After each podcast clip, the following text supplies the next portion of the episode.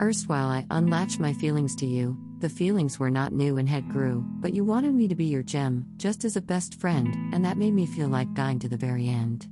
I was learning the meaning of life and lime, when fascination smacked me for the first time, I was deeply into it thinking that it's a true feeling, but that wasn't, it hurts and was not healing. It all ignited with just a hello, and now my spirit won't let you go. A tremendous battle ignited in my heart that day, can't comprehend what it wanted to say.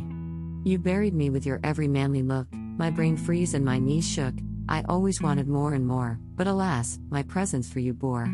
There were the days where I dreamed you and me, and even today it's still you that I see. I felt that if those sweet dreams turned to reality, my affection would have lasted till eternity.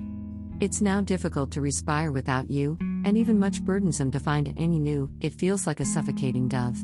The way I loved, I wished, you too have loved.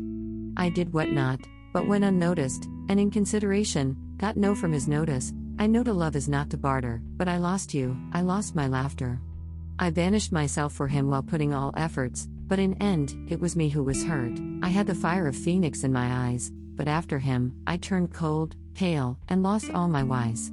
Those movies, food, and outings leveled up the hormone, made me to do all follies, and I acted much of a moron, but this was a period that helped me to discover the truth Love does nothing but spoils your time, energy, and youth. Days passed, months passed, years passed. I worked on myself. I healed from a wound I got in my life for myself. Guard your heart and spirit and soul and mind, unless you want yourself in a disruptive bind.